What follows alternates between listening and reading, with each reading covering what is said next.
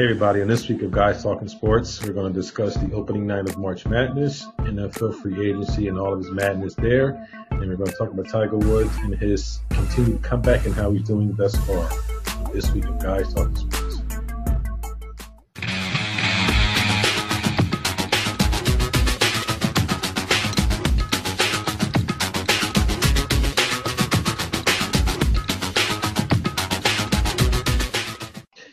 Everybody, welcome to another edition of Guys Talking Sports, where it's just us three guys talking shit and talking about sports. And uh, with me, I have always the two uh, the, the, the two bros, Alan Ace. Guys, how you feeling out there tonight?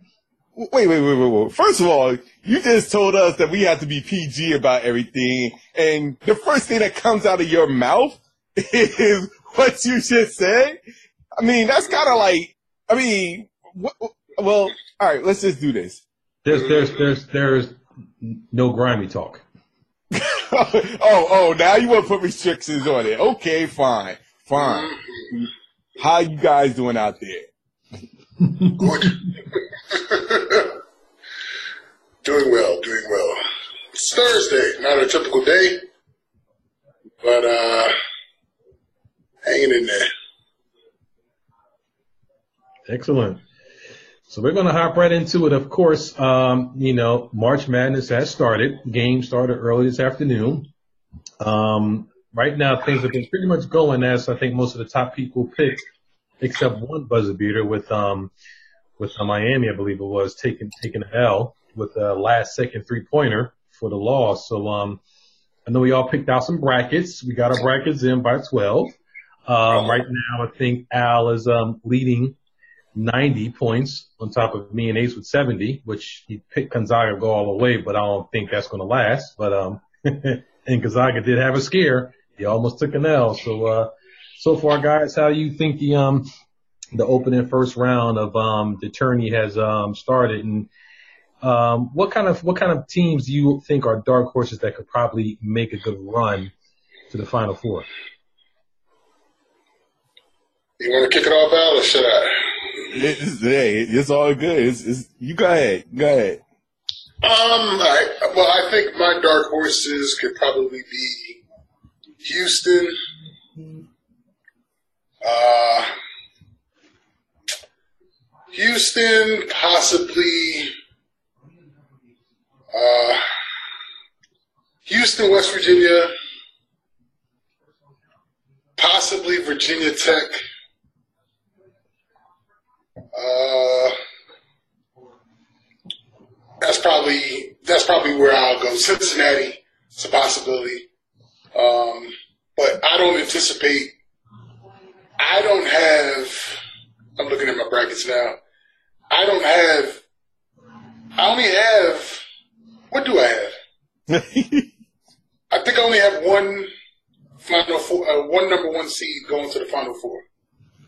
So I don't anticipate it being a, a, dominant top tier type of thing like in years past, where you saw the the top the top three seeds, and not the top three seeds, but the, all the ones, all the twos, all the threes, that sort of thing. Like the top top twelve, top fifteen uh, squads in the country kind of wreck shop this year. I, I truly believe that um, there's going to be a lot of teams that go in and crash the party.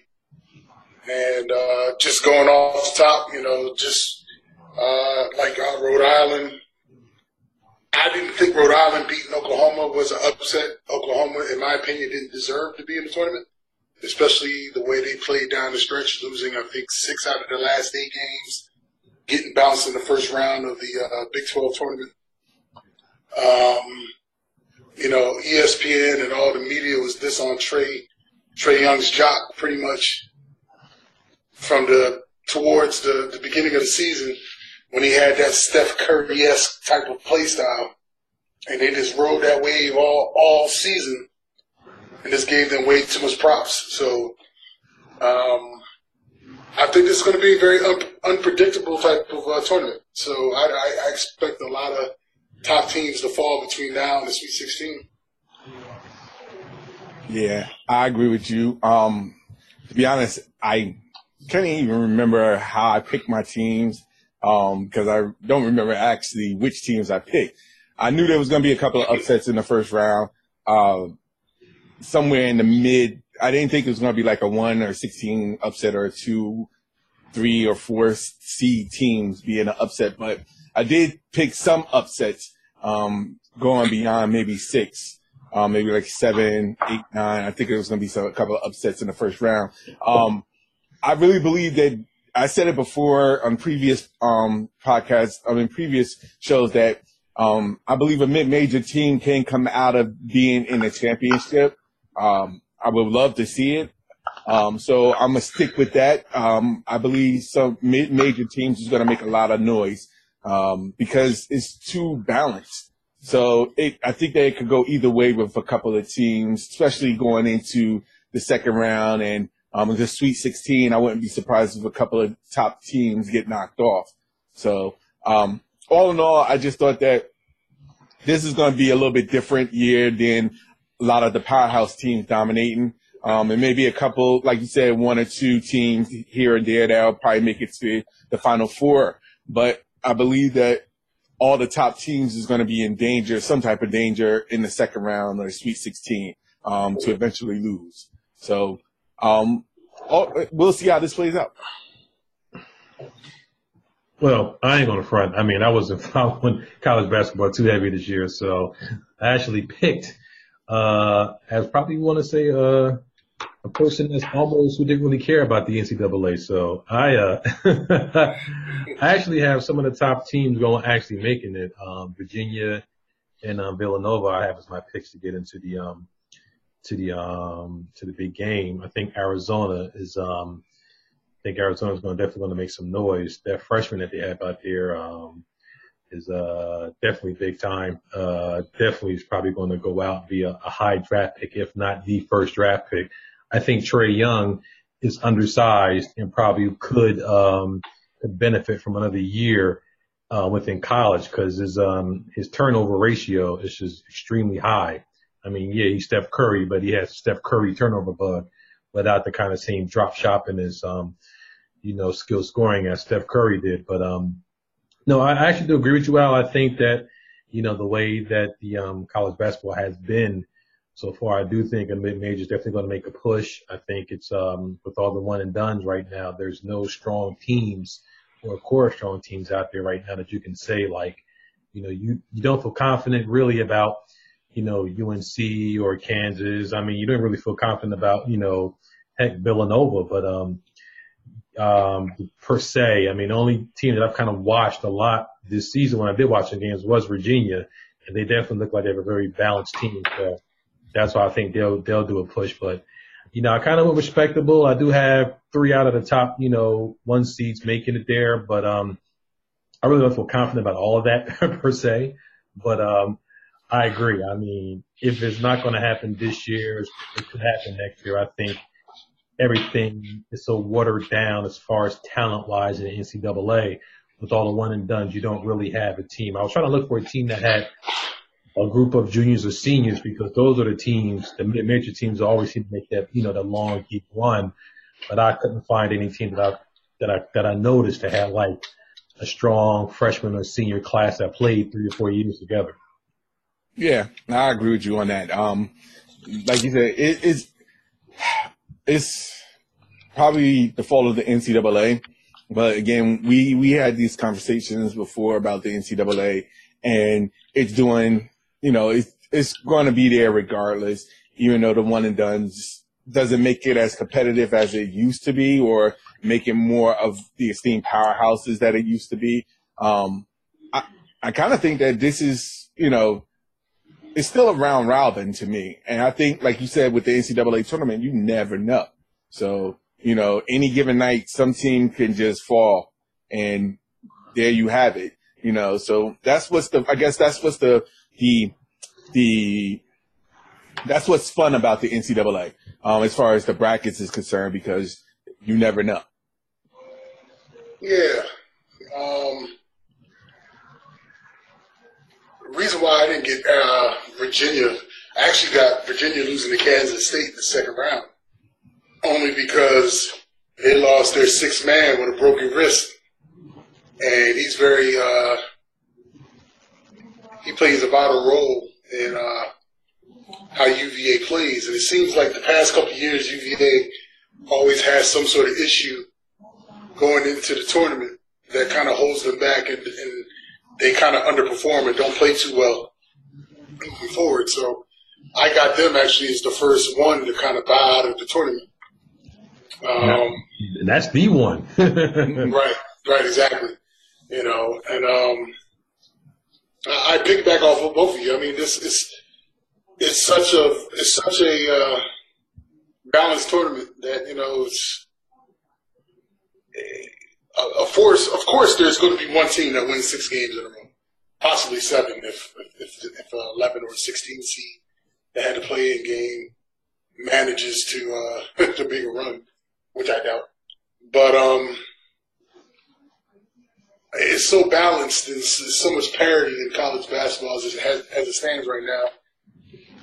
I don't think uh, I don't think there's going to be any true clear cut dominant team. Even though uh, Virginia was the clear number one this year, and uh, this is a shameless plug, but West Virginia beat Virginia early this year, so they gave them one of the L's. So I just thought I'd throw that out there. You know what I'm saying? Because we are the best Virginia. Are we going to start this again? I'm just saying. I'm just, that's facts. You want, we can pull the record. We can pull the record. I mean, but but but are we, are we going to start this again with the, the mentioning though? I'm just saying. I'm just pulling facts. They're beatable. We beat them when they were full. But I'm just saying. I just thought I'd just throw, just throw, you know, just throw a, a nugget of information and uh, just, just put it out there. So we'll see how we'll see how your team fares in in in, in going forward. I, I got them beating Murray State, and then I got them actually beating Marshall in the second round, the Battle of West Virginia, the state, and got them beating Marshall, but then I had them losing to Villanova. So, uh, you know, as much as I would love to say they're going to make a Final Four run, I don't believe in my own self. So. That's what I picked. I, I, I, I felt they could at least get to Villanova. Right. And then, and then I don't think they're going to beat Villanova, but. Mm, I'm not going to say anything in regards to where I had them.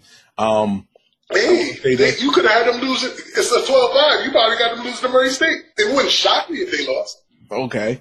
Um, no, no, but I will say this. I, I, would, I would love to be there for the Marshall, West Virginia game. That I would love to see. Oh, same here. Rival. That would be a, a, a good rival. Oh, definitely, definitely. That's, that's state bragging rights right there. Yeah. And I think that's why they set it up that way in the event. If Marshall can upstate Wichita State, and I have a strong feeling that Marshall can because they've been playing really well down uh, the stretch of the season. So anything is possible. You know yeah. what I mean? That's true. Uh, I'm looking at this Texas Tech Stephen F. Austin game. Texas Tech is kind of scaring me. Four minutes left of the tie score. You know, y'all was playing well this whole season and then kind of fall apart at the end of the season. So well, actually, um, that was the, the, the place where I picked a, an upset. I did pick, um, you know, SF Austin to beat, uh, Texas Tech. And I actually have, I don't know why I did this. I think I meant to change it, but I had St. Bonnie's beating Florida.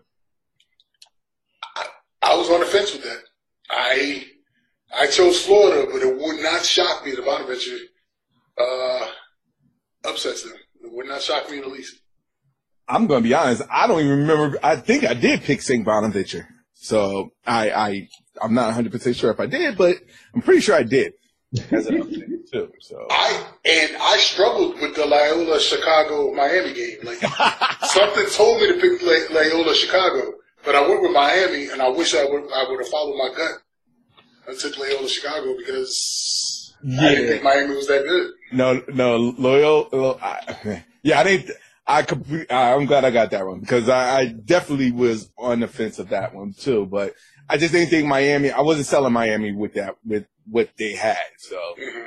Well, they would have won if it wasn't for the, the, the heck of a, a, last minute three at the buzzer to kill it. At that particular point, Miami had, was uh, was rolling strong. I mean, it was a tight game, and both of them had like you know good stretch runs with you know the win loss records down like the last ten games. So I mean, that was a kind of a, a coin flip, in my opinion. Yeah. Look, yeah, but you, they shouldn't have been in that position anyway to, to, to have them had that opportunity to make that three. Exactly. Exactly. I don't think that the people don't. The, I don't think enough teams play with a sense of urgency to get out, get out the gates running as quickly as possible. Because the last thing you want to do, I mean, if anything, coaches should know by now that when it comes to the tournament, you know, anybody, any given Sunday, somebody can come and outplay you. And if you don't get out the gates quick enough to establish that you are the best in, in, in, in you know, are you the best team, then it's going to be a problem going forward because you never don't want to be in a close game. Never. Especially in the tournament. To, me, that's always the, to me, that's always the beauty of like at least the first weekend because, you know, if anyone's going to take an L, you know, those top teams usually are more susceptible in that first or second game where that's the first time you might be playing a team where you've really been playing in outside of a week or so. I mean, the Big Ten tournament racked up a week and a half ago and they're, um, and they're balling out right now. So, I mean, that's to me the most exciting part of March Madness usually this weekend, you know, Thursday up until Sunday. But then I think after that, once you hit like next weekend, usually the teams that are, that should win, usually everything starts shaking out and people that should win normally do win. But to me, the best part of the March Madness is this, is this first weekend because, you know, it's anything goes. Right. Right. Right. Right. So let me ask. I'll be the first to come out and say who who I predicted to be in my Final Four. Um, and my prediction, uh, my Final Four is uh, Arizona, Xavier, Villanova, Michigan State. And I got Arizona beating Michigan State with a 72-67 score. Hmm.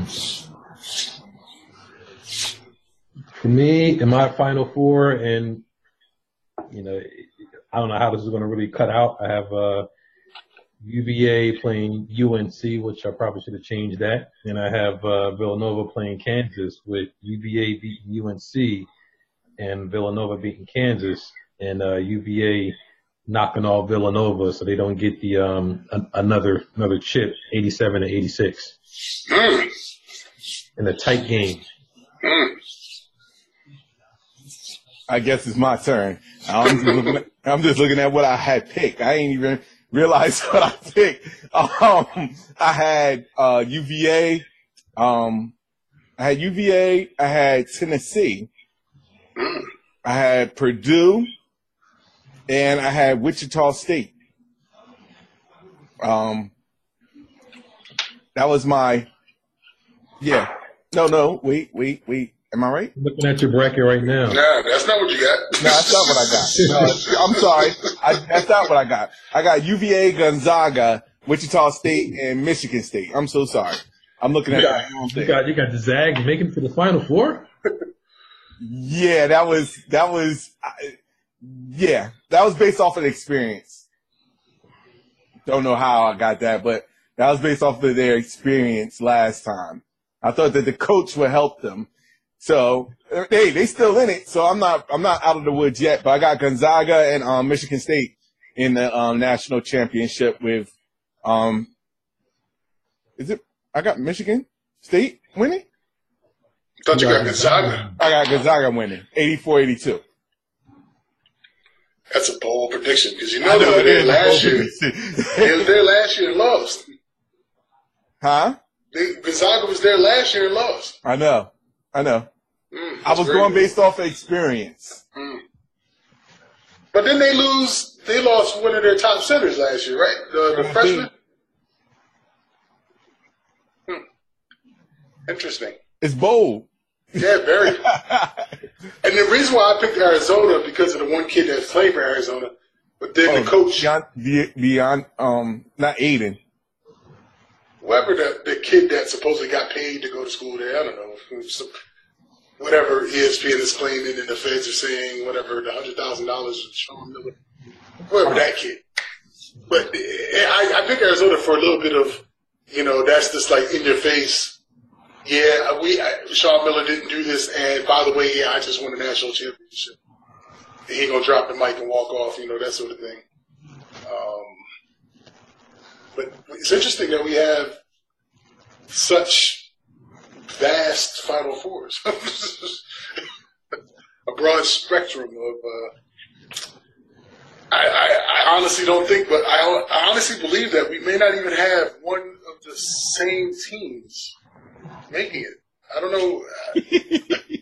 We both, me, me and um, Al both have UVA getting in there, but he's the only person that has Gonzaga winning the whole the whole thing. I, I have UVA nowhere near this. Uh, well, Well, I, I think after this weekend, I think uh, uh, it's probably going to be a clear cut who's. right now, um, if if uh, if Austin and St. Bonnie don't win, I'm I'm, I'm really tapped out. hey, hey, Gonzaga was like one, one, one shot away from blowing up my whole roster, my whole Yep. tournament. Right. Yep. And I actually picked South Dakota State to beat uh, Ohio State, Oh. and they were hanging. They were hanging with them. Well, Ohio State had a strong run in the um in the Big Ten, and they had a, a kind of a decent run down down the stretch. So I didn't think they were going to make it deep, but Well, I, I looked at it from a standpoint that uh, the Big Ten had their tournament a week earlier than everybody else, so they've been off for, for about a good ten days. yeah. and they're not one of the, they're not the strongest team in the Big Ten. So I thought if there was any of a 12-5 type of upset, it could have been them just because of just the, the long layoff and a scrappy, know nothing about South Dakota State, but it just seemed like a good 12, uh, 12-5 upset, Mhm. You know. So I will be curious. It will be uh, interesting when we talk again on Tuesday how our brackets are shaping up and uh, who's uh, actually leading. That's for sure. points wise. Oh yeah, it, it is. All right, so we're going to switch gears here for a second, fellas, and of course, you know, NFL free agency kicked off officially on Wednesday, and there was a lot of activity. I'm gonna try that best to see if I can remember off off the top of my head, but some QBs got paid, namely Kirk Cousins. Mm-hmm. Uh, we had some people that got released. Jordy Nelson from the Packers released, and Aaron Rodgers is not happy about that. You had um, ah, who else got released? Oh, Ndamukong Suh got released. Uh, Michael Crabtree, your old boy from San Fran, got released. Folks down here in Baltimore are, are really giddy right now really? because um, when free agency started, they they signed Ryan Grant from the Washington Redskins to a four-year, twenty-nine million dollar contract. Well, come to find out, Ryan Grant failed his physical. Hmm. Um, so Michael Crabtree now being available, he's supposed to be going to be in town tomorrow, and they're hoping to hold him uh, hostage so they go ahead and uh, sign him to a deal. So that's a definite step up for the Ravens, considering Crabtree is an established receiver, and he's a good possession receiver, I should say. I don't think he's anything more than that, but it- it'll be a good look for the Ravens if he can sign there. Yeah, but I think the most interesting I saw was really New England Patriots. I mean, you know, um, Danny Amendola, you know, leaves and goes to the Dolphins. The Giants snatched up their offensive lineman, and um, and um, Malcolm Butler got paid. Sure enough, did. Yeah, sure did. So out of all these moves, and there's been a lot, and I didn't even get to all. I didn't even get to the Jets head scratcher with Josh McCown and Teddy Bridgewater, even though Teddy Bridgewater is a low risk, high reward, which I can understand. But Josh McCown, it's the Jets. I don't know what they what they do half the time, but what has been the most surprising move thus far from y'all guys' perspective with the um with free agency? Uh, well, for me, um, the McCourty twins are back together in New England. Um, he got traded from the Browns to New England today. Uh, I like what my what my Niners uh, did so far. Um, inking uh, Richard Sherman and nabbing, uh, getting their the Giants center, uh, Richburg. Um, so you know, the Niners take from the Giants, the Giants take from the Patriots. It's, it's a beautiful thing. Um, Richburg was a cap hit anyway, so he was. I mean, it happens. It happens. um, I'm interested in Seattle. It seems like Seattle's doing a fire sale.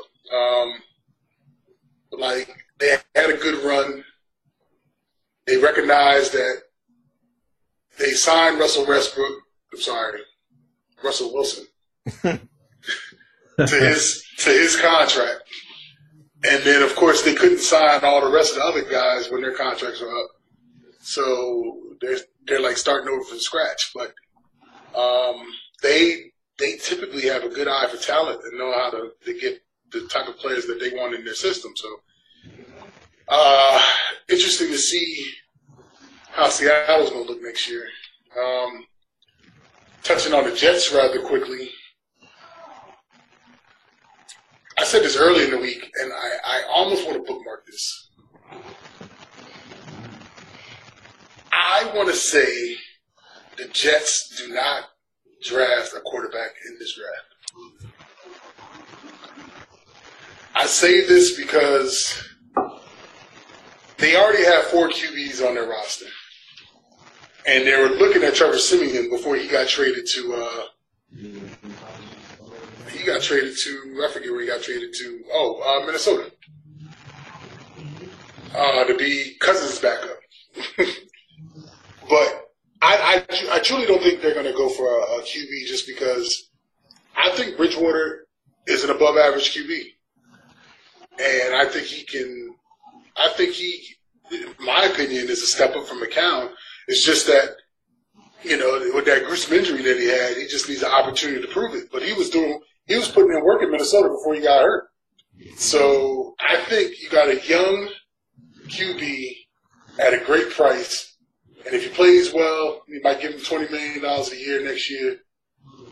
And he won't break your bank. But that's just my opinion. Um, the rich just keep getting richer in Philly.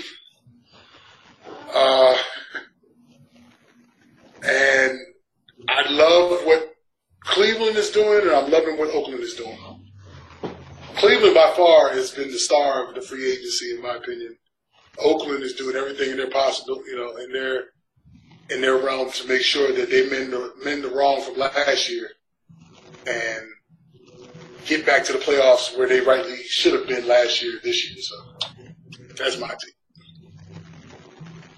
Yeah, I agree with you. Um, in regards to the Browns, yeah, they definitely doing doing some work this off season, which is kind of kind of weird, being the fact that you never really hear Cleveland doing something positive when it comes to free agency. So, I mean, the signing Carlos Hyde is a great start for them. Um, and then bolstering up their lines with Chris Hubbard and Chris Smith. You know, it seems though that they're moving in the right direction after all this time. Um, I really believe that Cleveland is doing good for the most part. Um, there's others. I wouldn't, I don't really want to get into towards about the, the Jets. Uh, it's just interesting what they're doing. Um, but I agree with you, Ace, in regards to, I don't think that now with all the QBs that they have, I don't think they're looking to sign a QB, um, in the draft. I don't think that's what they're doing right now. I think they're doing something completely different. So, um, I do love what Oakland is doing as well. Um, I, I between that, um, Seattle having their fire sale, of course, I'm interested to see what goes on because I believe that they're not done. And I'm really also intrigued as far as the teams that haven't gotten into the free agency yet, like Dallas and all the other teams that haven't done anything as far as signings is concerned, to see what they're going to do as well. What teams is going to stay pat, what teams is going to stay idle, or what teams are going to actually make moves after all the other quote unquote available free agents is out there, that meaning somebody's going to have to move or somebody's going to have to be let go. Maybe a couple of other teams step into the place to start looking at free agents as well. Um, but I really think that Cleveland right now is, is, to be honest, I give, I, I give credit where credit is due. Um, they really started doing things to make right moves for that team, which should have been done a long time ago, in my opinion that's what happens when you have $100 million in cap space. They finally decided to spend some money. but I'm I'm here looking at free agent signings. Uh, Jacksonville did a little made some noise too with some um, picking up Donte Moncrief from Indianapolis and uh, signing DJ Hayden. They got Austin Seferian Jenkins from the Jets for tight, the tight end. Kansas City made some moves, picking up Sammy Watkins and getting Kendall Fuller from the Redskins. Uh, in my opinion, this is almost as exciting as the actual NFL season, just because you're just seeing all, all the players moving and going to these new teams. It just gets your blood racing for the for the new NFL season. Though honestly, once the new NFL season comes, I'm more focused on college football. But I guess I appreciate the NFL during this time more so than the regular season. Yeah, I have to agree with you, Al. I mean, um, definitely the Browns definitely making some serious moves even before free agency started. I mean, officially started. So, I mean, I mean, you know, you get Tyrod Taylor, Taylor in there as the QB, so they're not pressed to have to pick the QB with their first pick. Um, actually, a lot of these teams, you know, with the, you know, the Broncos and everybody else like picking QBs that are have high picks in the draft means to me that no one is technically sold on any of these um, QBs coming out right now. So, I mean, I'm sure they're all going to eventually go, but the Browns can sit there and not pick a QB with the first round pick. I think they're going to go for Sa- Saquon Barkley and then pick a QB with the fourth round, the fourth pick. I mean, they, they don't have to pick one, and I think they want Barkley. Um, I think the Giants do too.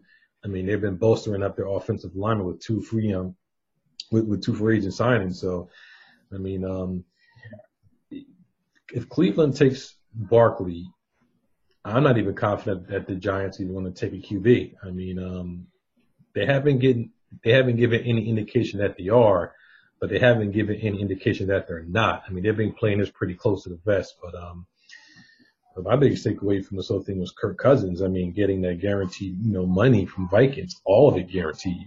Um, so I think that's just important now moving forward because I think that's going to probably set a precedent for other QB signings coming up that are, you know, have their, you know, that are worth their weight in gold. So, I mean, you think Aaron Rodgers is probably going to be looking for another contract extension, I think, next year. So if you see Kirk Cousins with the Vikings getting a three year, you know, was a three year, 85 mil fully guaranteed, you best be sure Aaron Rodgers is going to probably want something if not the same exact thing, pretty darn close. So to me, I think even all the moves with, you know, the Patriots letting some people go and, you know, the Cleveland Browns and everybody else, you know, making moves right now, um, I definitely think that I think long term, I think that Kirk Cousins guaranteed contract, at least for QBs moving forward, I think it's going to set the precedence and I think that might trickle down eventually to a lot more QBs getting guaranteed monies.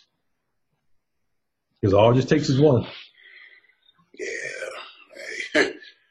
Uh, Cousins bet on himself, and he bet big, and he won big. Um, but I see what's crazy is Cousins ain't really won nothing, and he pulled this off. He pulled this off being a, a, a an above average QB. He's a good QB. I'm gonna say better than above average. He's a good QB. But he hasn't shown that he could lead a team to the playoffs. Um, so I guess he's in the perfect storm right now as far as being in Minnesota. He got the run game, he got the he got the receivers, he got the offense, he got the defense. All he has to do is this uh, be a really good game manager, I guess. be a step better than Case Keenum. I think he is a step better than Case Keenum at this point. Yeah, I mean, agreed, agreed. Um, but I mean, I guess I'm guessing coaches would feel more comfortable uh, if they have to kind of throw the ball at the end of the game with Kirk Cousins versus uh, Case Keenum. So uh, I guess that's why they got they paid him that type of handsome sum um, for that ability in fourth quarters. But uh, you're right. Uh, he set the precedent for uh, the precedents for all QBs moving forward. Matter of fact, he probably did that for all players moving forward. If they feel as though they bring that much value to the team, I think if Aaron Rodgers is going to look that way, I think uh, what's my boy running back from uh, the Steelers? Um, oh, I can't think of his name right now. It's killing Uh, me. Bell, Le'Veon Bell. Yes. He might command some crap like that because this look just look how valuable he is. Look how many times he touches the ball. You know, and what he brings to the table.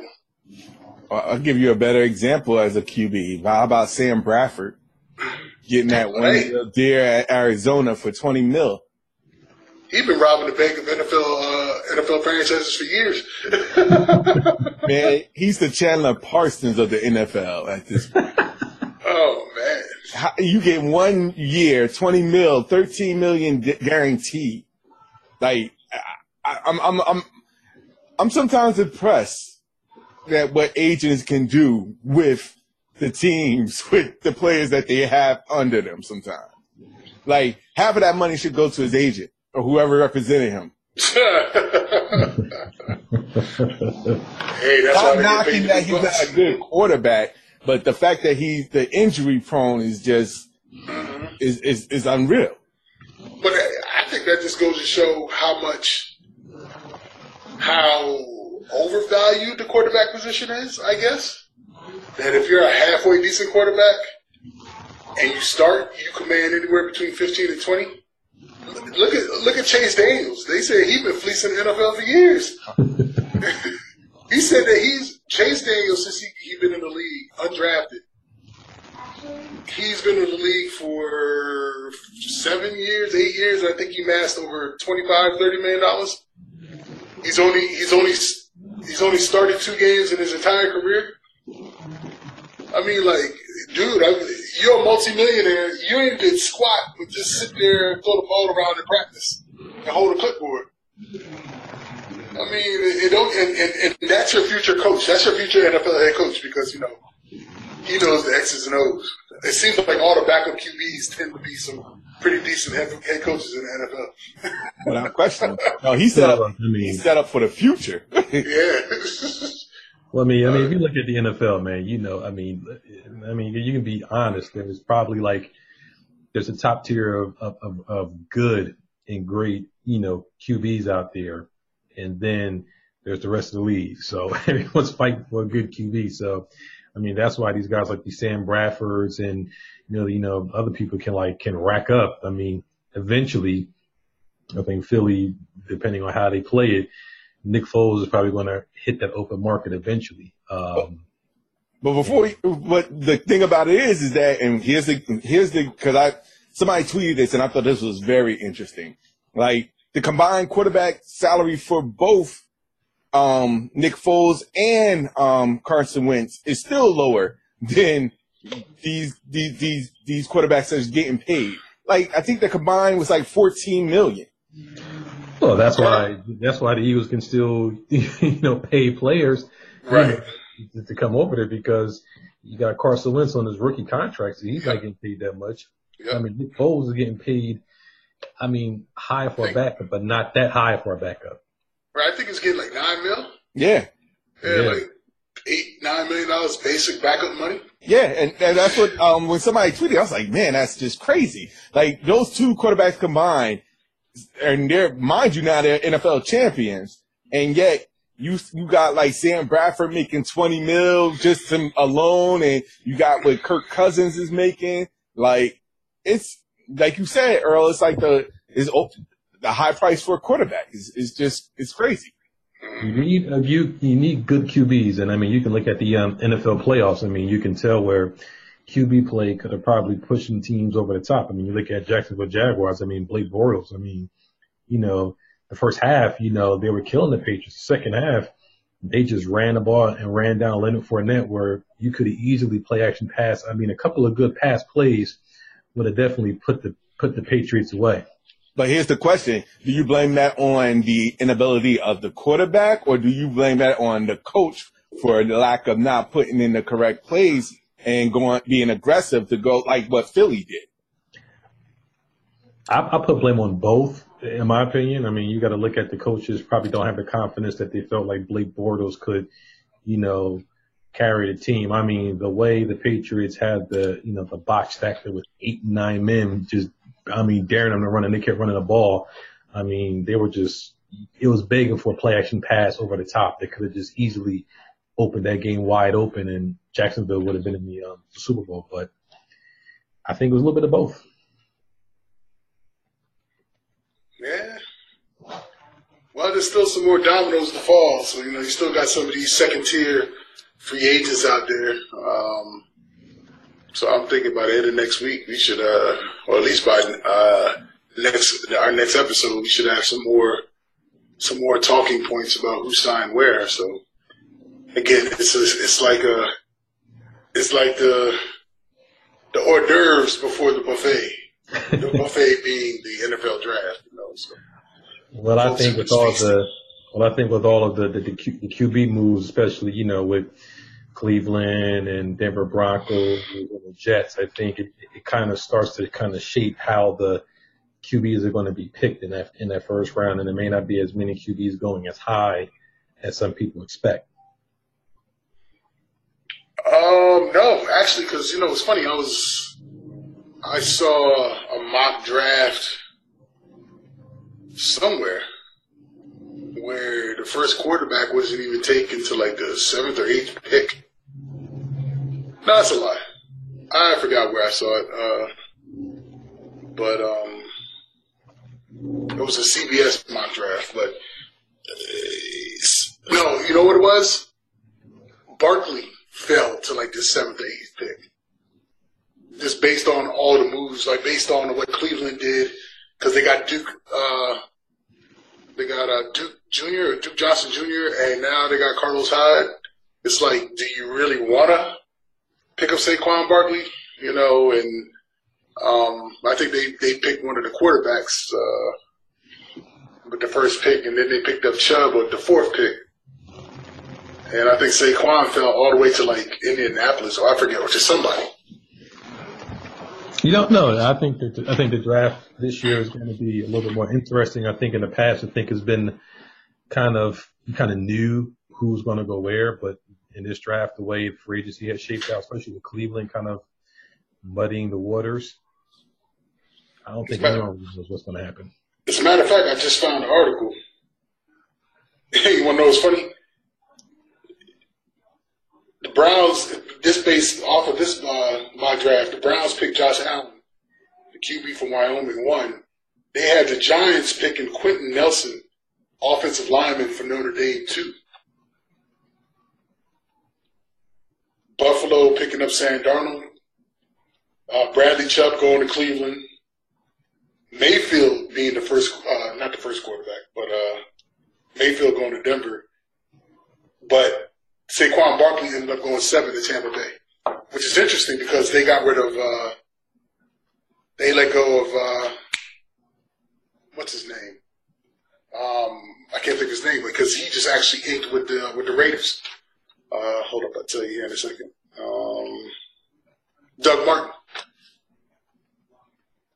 Doug Martin is no longer with Tampa Bay, so I mean, but who knows? You know, that's why it's it's, it's all a crapshoot. Everybody has their own opinion. We don't know what's going on in these war rooms. So.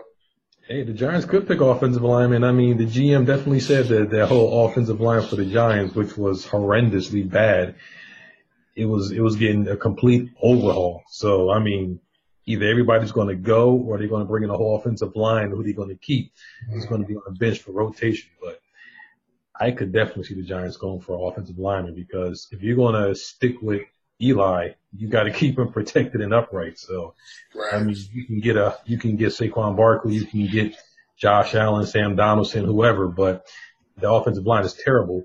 They're all going to get killed. Agreed.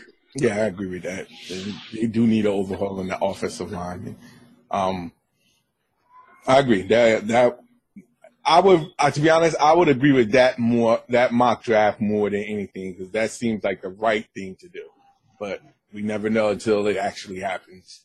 Yeah, of course. You know, people get greedy. They feel as though just because Barkley is the best player in the draft that they got to have him, ignoring actual needs. You know what? Uh, you gotta you gotta follow the, the Niners model back in like 2012 when they drafted two offensive linemen in the first line, first round, and the Cowboys how they drafted that offensive line, and that's what made Elliott look so good. I mean, hell, it starts in the trenches. Ah, yes. Darn it, people. So we're going to switch gears here as we're coming out to the uh, the end of the end of our show with um, a little talk with golf since we don't really get into golf as much. Uh, we all saw that um, Tiger Woods is still marching with his comeback. He um, placed second in the um, Valspar Open last week, and he's um, tied in fourth place, shooting a six uh, a 68 under for his first round. He's at negative four and I think he's like in um maybe like fifth or sixth place after the first day. So there's been a lot of talk. You know, will Tiger Woods even come back? And you know, how is he going to be? Is he going to ever win another? You know, um, championship. I mean, he was going to win another tournament, let alone a major. So I mean, obviously the draw last week, and I watched. You know, the Valspar Open. Um, at least over the weekend, Saturday and Sunday, and it was like the same old electric, you know, energy that was there with Tiger with the big thralling crowds and the people screaming at him, making all the shots. But um, I know we don't really talk about golfer too much, but I'm a, I want to talk about from a impact perspective with Tiger. I mean, what do you guys think? Can he? I don't say can he, but if he does win another tournament in a major, how do you think you know PGA or golf is going to um, rebound from that? If he does win the um major, uh, yeah. I well, can, a, champ, a championship, not even a major, per se. I don't. Hmm, I don't think that golf is going to really bounce back until he maybe wins more than one. Um, I would say if he wins like two, then I could see that happening. But then again, with I think majority of the people has moved on from that Tiger Woods era of you know that whole thing with the commercials and everything. I think um, as a the fans' perspective, they I think they moved on from Tiger. Um, whether golf as a whole, like the actual golf fans, moved away. I know they would love to see Tiger win another one, because um, then all that talk would be about him chasing, getting him being back to where he was previously. Um, it's needed for the golf because let's be honest, no one is really talking about golf or who won um, the last master or major um, tournament at this point, except for like the like golf fans. Um, but I think that that would be much more of a boost for golf as a whole, um, especially if he does win it. Because if he does, then all you're going to see on SportsCenter is about Tiger Woods winning. Uh, I think I think Tiger is great for the sport. Um, it's just the same old cliche. You know, you can sit there and be the worst person in the world, but once you start winning, people stop forgetting and, and stop caring about your, your your negligent past. So you know, Tiger is Tiger just looks like he's out there on that golf course having fun with that that 70, 71 foot birdie that he had today. That little smile and uh, he's like, yeah, I think I I think I'm getting back to where he might have been when he won that last tournament where he had the messed up knee. Only this time, he's better. I'm not going to say he's, you know, going to win another major better, but I can I can see Tiger winning a tournament or two. I can see Tiger finishing in the top top 30 before the end of the season because he, he went from 330 something to 180 something just in that one tournament alone. If he keeps this up, he'll be top 30 before you know it. And it's what the PGA needs. You know, uh, they're finally getting the eyeballs back because um, everybody wants to know how he's going to do. And good, bad, or indifferent, he'll always draw a crowd. And unless there's another kid that may come along that possesses that same type of charisma and that same that same type of flair, and you know, can start winning tournaments at a, at a very early age in their career. I don't think there'll be another golfer quite like uh, Tiger come along for for a while. And so I guess uh, PGA and folks are going to sit there and milk this for as long as they can. Yeah, I kind of agree with you uh, to a certain degree, Al. As far as there, I think there are some fans that are probably like kind of over and done with you know Tiger with you know with all this stuff. But I mean, just watching the tournament and seeing all the crowds and the people cheer for him, especially when he was like in contention in the hunt, you know, on Saturday and Sunday. I mean, you can definitely tell that the people are are are waiting for him to uh, you know, get back to prominence and um you know, I think that on the PGA, you know, obviously the viewership has always slipped in the weekends because there hasn't been anyone that's been that kind of draw. Or let me rephrase it, not even a draw. There hasn't been a player that's been consistently good for such a long stretch of time, you know, as Tiger was. I mean, like you said, good, bad, or indifferent. I mean, whether you liked him or hated him, a lot of people hated him. His attitude but when the guy was on, you know, when he was at his prime, he was money and he was money for years, not just for a, a, a year or two. I mean, multiple years.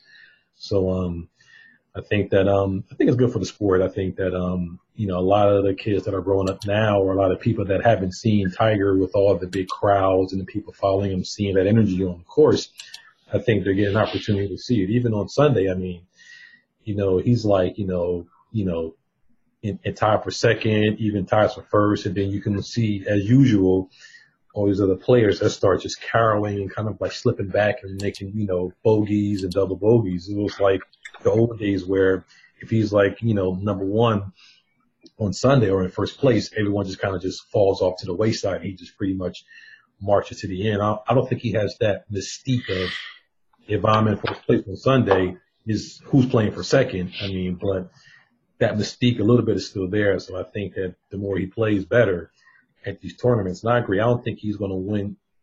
I'm not going to say he's never going to win at the major, but I don't think he's he's going to win a major this year. But I think he'll definitely contend a lot better than he has been in the past. I mean, his game has definitely gotten a lot better. I mean, um, but like I said, the PGA, you know, they they dealt with life after Tiger, and trust me, they don't like it. I mean, you, I mean, the one person they were trying to, uh, I mean, they were trying to get Rory McIlroy and Jordan Spieth to kind of be like that next it person, and they just, they just don't have it like them. And right now, I mean, the PGA wants that viewership back. They want that TV money back. The TV wants the, the viewership back because they can charge more for sponsors for the weekend. So I mean, everybody makes money when Tiger Woods is playing well and in contention on Sunday. So everybody wants him back. So they're just hoping that he can be competitive on the weekends because that just brings people to watch TV. That brings more money in and, you know, it's good for everybody, but you know, they're going to have to eventually deal with life after Tiger. And if it's been any indication, it's going to be like it was before him. A lot of good players, but not that one dominant person that can carry, that can carry the whole entire, you know, the whole entire tour. I agree. I agree. Uh, they they they thought they found some jokes, some guys. They thought uh, with Spieth, they thought uh, McIlroy. Um, they they show glimpses, but there's no consistency. You know, so there's no. Every era always had some sort of consistent type player. In this particular era, now that Tiger's in his 40s, there's no player in their 20s that is showing that consistency to carry the legacy of that one player that they can say is that man. There's a group of young players that play well, but there's no one player that they can say, one golfer, I should say, that is, uh, that's who we want to pin our hopes for. so, Tiger, I say go get him, sir because they're great.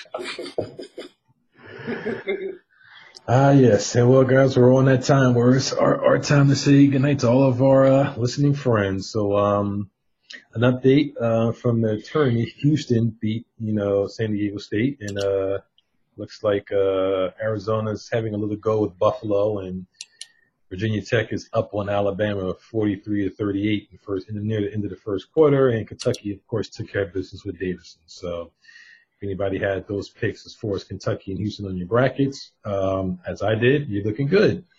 I did too. I. Had, uh, you know, you know, otherwise, you're not looking so good. So right at the end of our call, the tally is Al's at 110, Ace is at 100, and I'm at 90. No, what what you get wrong? Uh, I got a, well, who, who messed me up was, uh,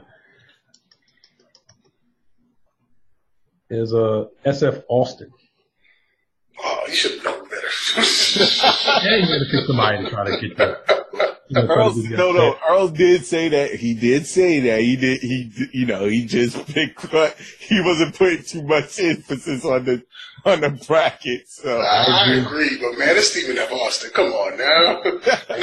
No, no disrespect to Stephen F. Austin fans out there. I'm just saying. Yeah, you never know. I went I went for somebody that thought at least on on on, on in the Midwest, where I thought might pull a couple of upsets. Everybody else I kind of went pretty pretty safe, but you know you got to try one. You never know. Right.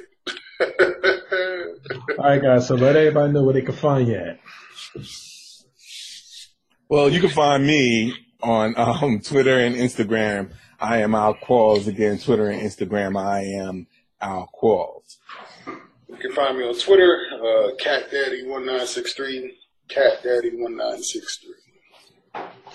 You can find me on the gram and Twitter at J E R O S S seven at.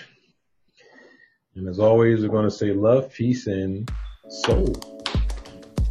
Shout out to water. It's a cool, refreshing drink. And there it is. God All right, bless guys. everybody. Have a good one. Night night.